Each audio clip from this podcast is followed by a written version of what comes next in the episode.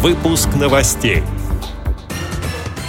Активисты Владимирской областной организации ВОЗ провели театрально-музыкальный фестиваль. Незрячие дети из Тюменской и Свердловской областей выступят на международном фестивале. Региональные организации ВОЗ готовят новогодние праздничные мероприятия. В Копейске состоялся первый кубок города по настольному теннису среди незрячих.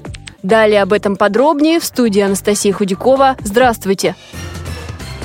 Владимирская областная организация ВОЗ провела театрально-музыкальный реабилитационный фестиваль «Творческий микс». На нем свое творчество показали более 50 инвалидов по зрению из восьми местных организаций ВОЗ. Они выступали в пяти конкурсах. В театральном соревновании команды представляли эстрадные миниатюры и сказки. В музыкальном участники исполняли народные и эстрадные песни. В интеллектуальном конкурсе команды отгадывали загадки, а также соревновались в лучшем знании пословиц и поговорок.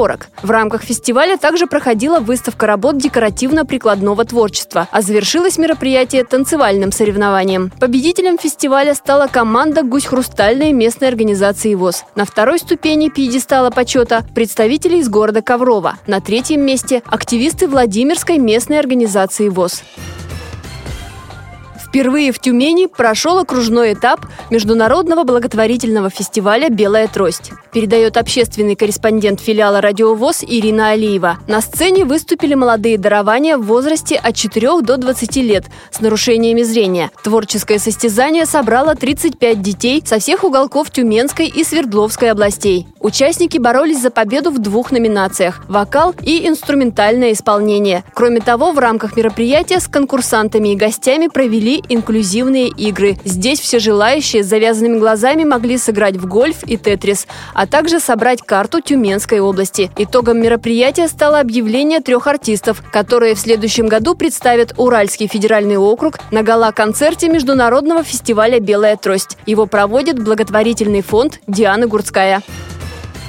Праздничные новогодние мероприятия сейчас проходят в региональных организациях Всероссийского общества слепых. В городе Валуйки Белгородской области состоялась молодежная дискотека с поздравлением Деда Мороза и Снегурочки. Роли этих персонажей всегда исполняют молодые активисты общества слепых. Среди гостей вечера провели конкурс на лучшее новогоднее поздравление. Причем обращаться к зрителям нужно было с экрана игрушечного телевизора, который специально смастерили для этих целей. Победителей выбирали зрители зрителей. А еще валуйские инвалиды по зрению на новогоднем огоньке организовали и провели игру «Поле чудес». Большая праздничная программа также ждет инвалидов по зрению города Грязи, Липецкой области. Елка, световая иллюминация и снежинки, сделанные руками активистов.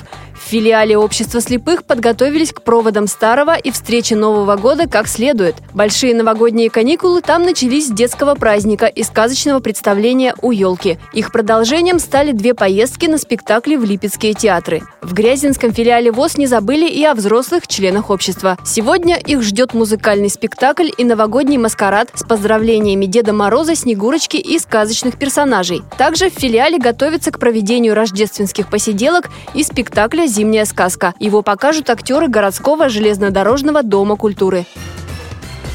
Копейске Челябинской области прошел первый кубок города по настольному теннису среди незрячих. В турнире участвовали шестеро спортсменов. Победительницей среди женщин стала Алена Колосовская. У мужчин Евгений Боровинских. Спортсменов наградили медалями и грамотами, а победители получили кубки от Комитета по физической культуре, спорту и туризму Копейского городского округа, сообщил член бюро местной организации ВОЗ Тихон Лопашов.